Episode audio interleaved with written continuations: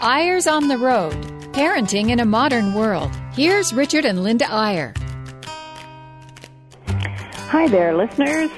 We've had a great week on the road, actually on the water. We have just returned from uh, a cruise from to Alaska and had so much fun. And we actually met someone that listens to this radio show. That's awesome. well, but we we don't want you listeners to think we're just hanging out on cruises. We we went there to talk about parenting. That's the only reason we go anywhere these days, right, honey? And we uh, had a wonderful group of good parents, some some with children in their home and some who were grandparents and all of whom were remarkably active and accepting of the idea that while we were floating along out on the sea, we might as well be using the time, especially when we weren't eating, to actually talk about our kids and how we can be better parents. It's a, it's amazing to me, Linda, that wherever we go, we find that uh, parents are really they're they're excited about trying to do better. They're willing to talk. They're it's not like anyone says, "Oh, come on, I'm away from my kids right now. The last thing I want to do is talk about them."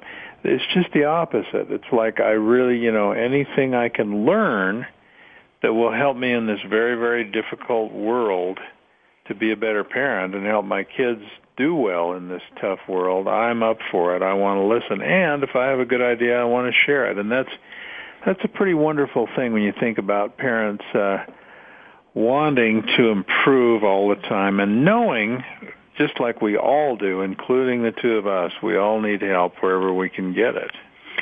In fact, many of the people on this cruise that were in our group, we had about uh, 60 in our group, and um, many of them were grandparents and were empty nest parenting. And as a special delight, we had already done this with all of our daughters and with our sons on another cruise, and now we decided it was the time for the daughters-in-law. So three of our four daughters-in-law went with us on this cruise and boy did we all have fun. They bonded we bonded with them.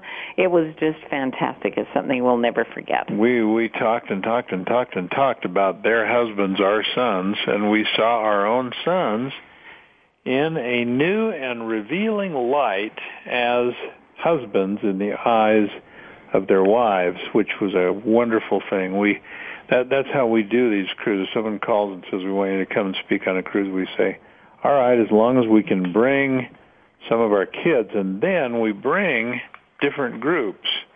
And this time it was the daughter-in-law's time, and it was just fantastic. I don't know. The last group we haven't brought on a let's go talk about our family sort of cruise is our sons-in-law. I'm not too sure that'll happen.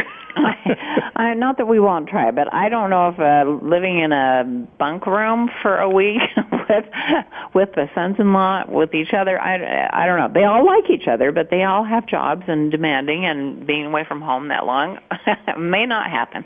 They would bond, and we'd learn a lot about our daughters from their husbands. Yeah, that's, that's for sure. Sure.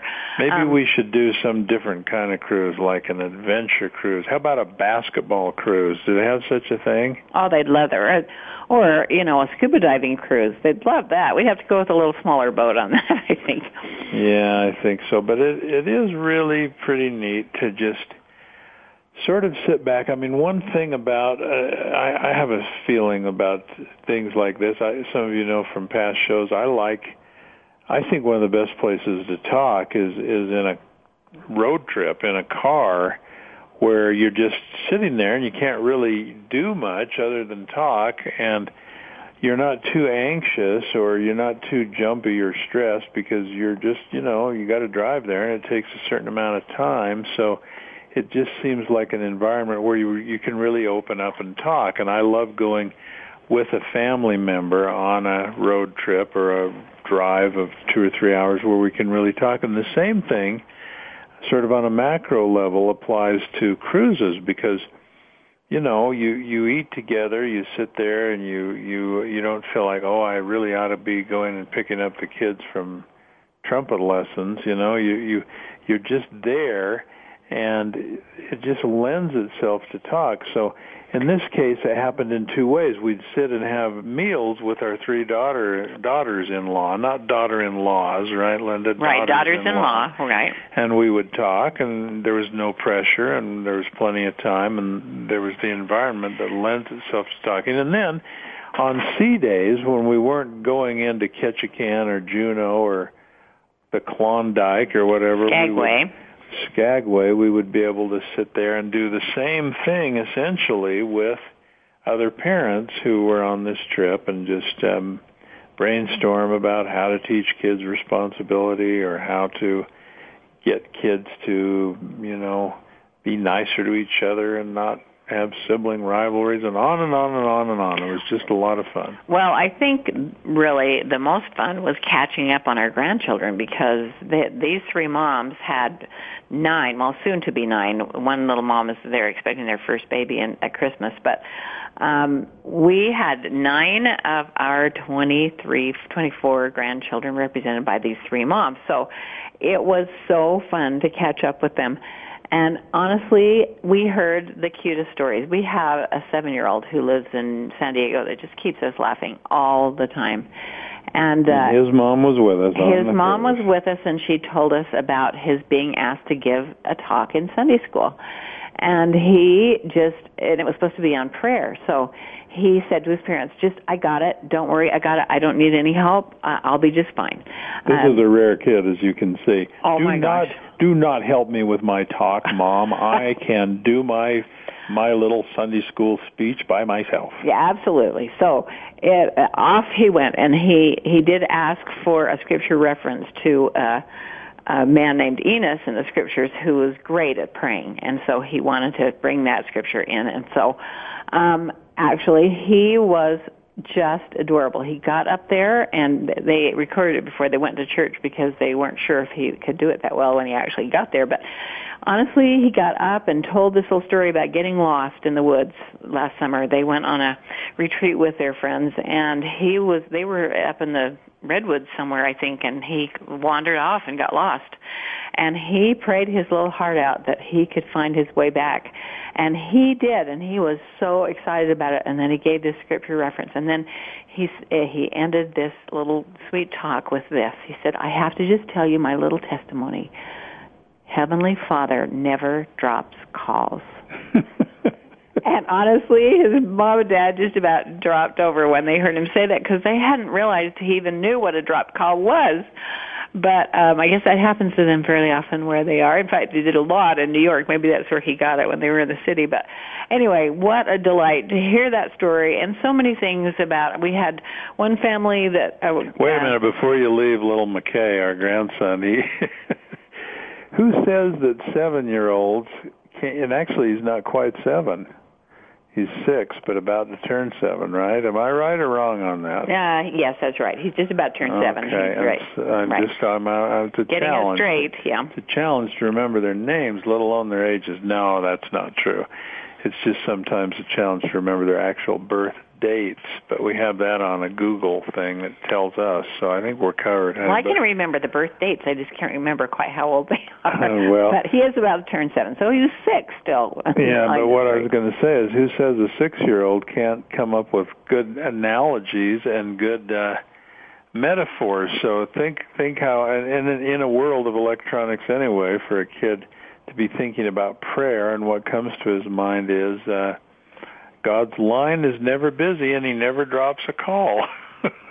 Honestly, what a kid. He keeps us laughing all the time. Last summer at the family reunion, we had a new activity we've never done before, and it was bird watching. We live about five miles from a bird refuge up at Bear Lake where the reunion was, and so we we got in five separate cars. Every car had a photographer, and there was a contest to see how many birds they could photograph.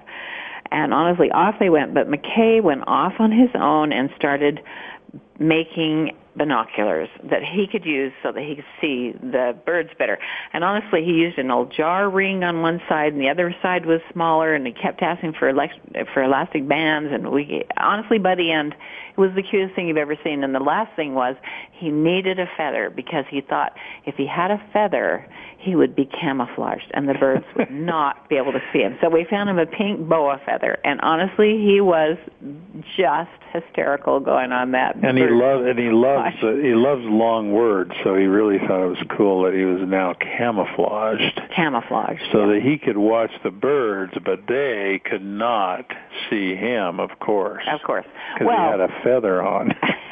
well, um, I guess you've heard enough about our grandchildren. Now, this is almost as bad as home movies, telling stories about well, our but I think but... I think there's an underlying point, Linda, which is you know, if if uh, whether you're a parent or a grandparent, occasionally you have to say to yourself, "Am I having fun yet?" and if the answer is no, then you need to reevaluate a little because, of course parenting and grandparenting are filled with worry and stress and different challenges, but when the dust all settles, it's also pretty fun and and being able to relax enough to notice how fun it is is quite honestly one of the great keys to parenting. In fact, I don't know how you could ever measure this, but if you could somehow have a measurement for it, I think what we'd all find is that uh, if you lined up all the parents who are having a good time being parents and really enjoying the parental role and enjoying their children, and then you tried to line up all the parents that are doing a pretty good job as parents, you'd find they'd be the same people. Yeah, that's really true. And and we do have to add that not all in-laws are as delightful as ours. We are so lucky. Every single one of our children has we have we have 7 married now have chosen just absolutely amazing people to marry. But we heard some horror stories on the cruise that we would not want to replicate because honestly, there are some very sad in-law uh, situations and problems. And so we realized it's not all fun and games when it comes to in-laws. But we did have one daughter-in-law who gave a half-hour talk while we were during one of our lectures, which we were so delighted about because she's writing a book about in-laws and what she has learned from both sides of the family and and she's come from a very complicated family. Uh, her mom's been divorced twice and, and married now for a third time, and um, her dad had some issues, and there's lots of problems in the family. And yet she's been able to pull all that together and help people realize how important relationships are with in-laws. So that will be coming. Well, and the main thing, I'll give you a sneak preview of her book, the main premise of it is, which we could all use a reminder on, and that is you've got, uh, first and foremost, and undergirding and overarching everything else in in-law relationships, you must keep communication open.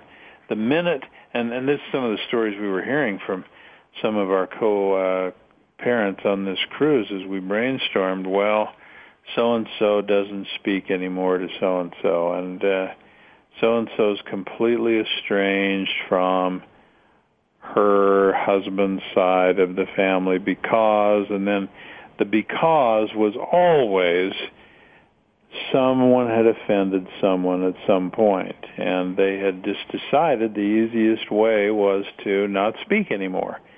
And the minute that happens, there goes the relationship and it will never recover unless you somehow get speaking again, which is a hard thing to do. So what we all need to learn to do in these interesting family relationships is take a deep breath and step aside and when you're feeling offended, don't react too quickly. Kind of let it roll for a little while, think it over, and above all, try not to get in a situation where somebody says, well, that's it, you won't hear from me anymore. Because then we're really giving up probably the most important thing in, in life is our relationships, and, and no relationships are more important than those with families. So we're out of time for this first half of the show. We're going to take a little break, and when we come back, just to surprise you and keep you guessing, we're going to talk a little about politics and we're going to tie it in to families and parenting and relationships. Be back in a moment.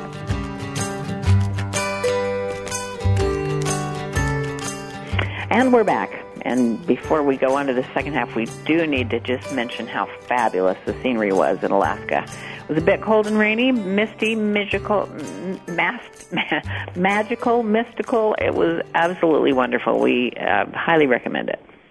Now, um, let's just shift gears a little bit.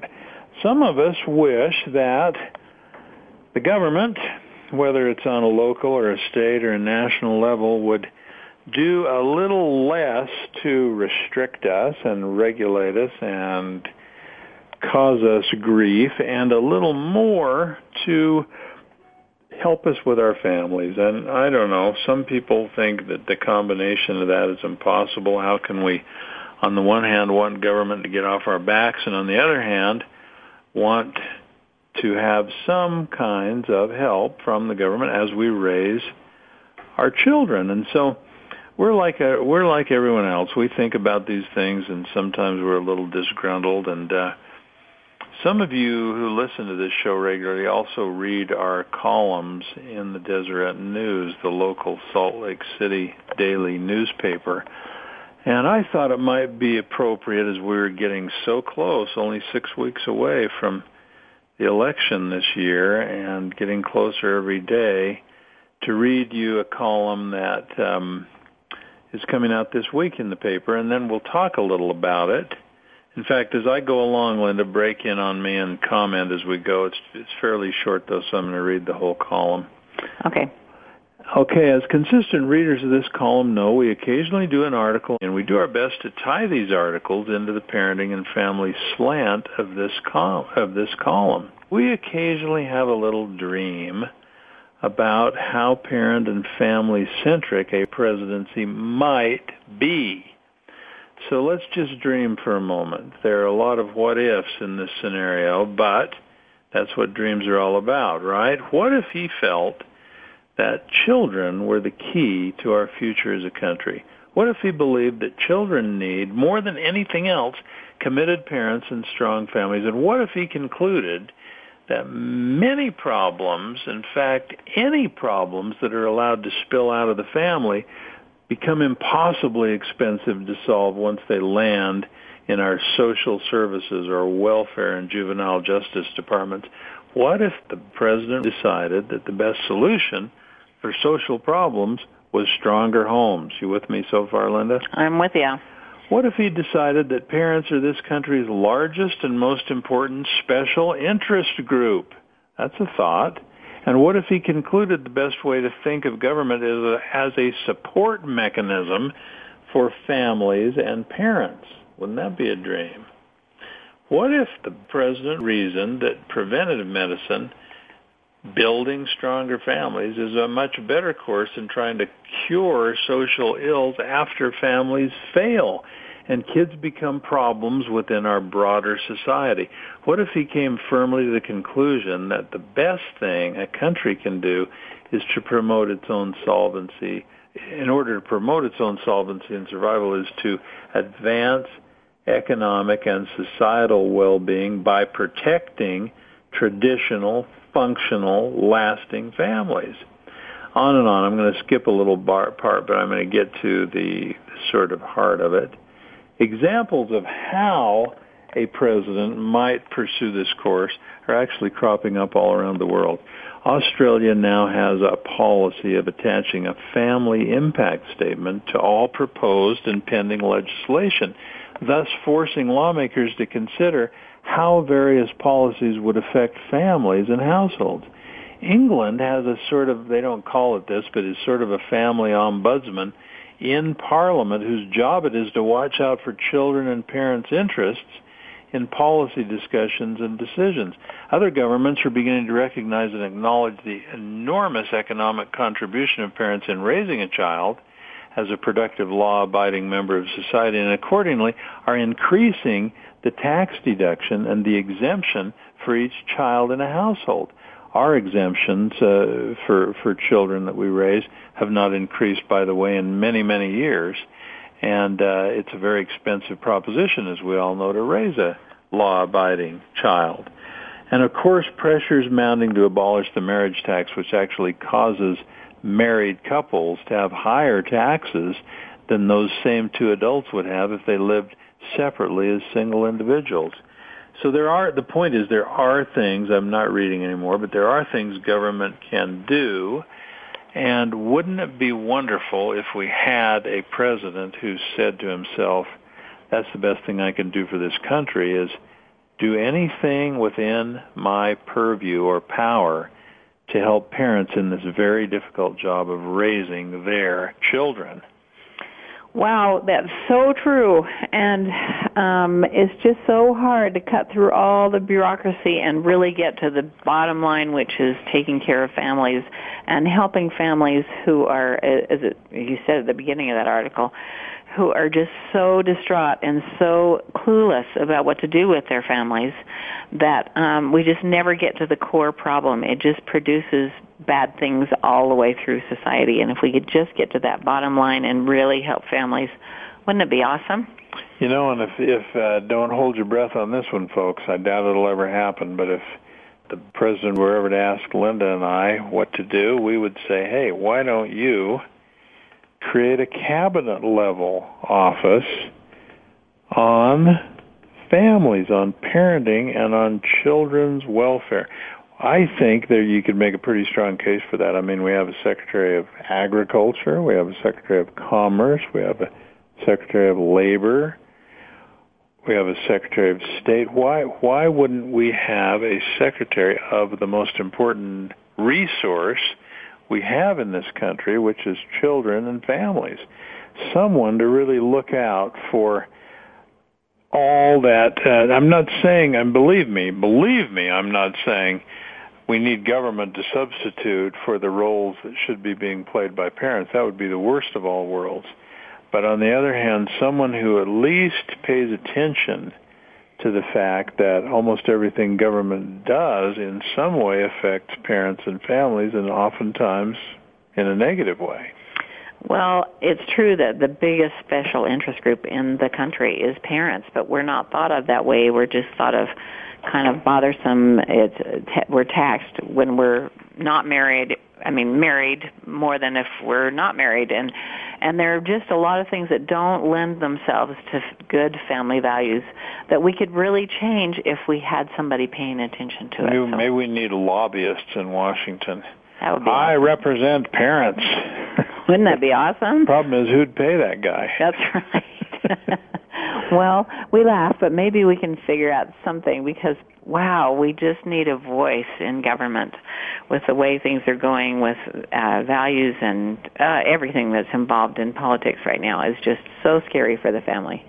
And once again, these half hours go fast, and we're just about out of time. I'll give you the last word, honey, but I just want to say, you parents, just by listening to this show and just by thinking about your families and about your parenting and about how you can improve and about how you can raise responsible kids, you are, know it or not, doing the most important thing you could do for this country and for this society because when we all really think about it, we kind of know that the way we're going to the way we're going to save this nation is one family at a time.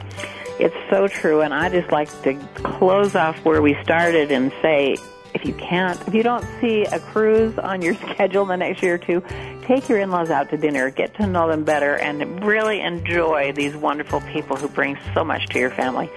Goodbye, and we hope to see you again next week.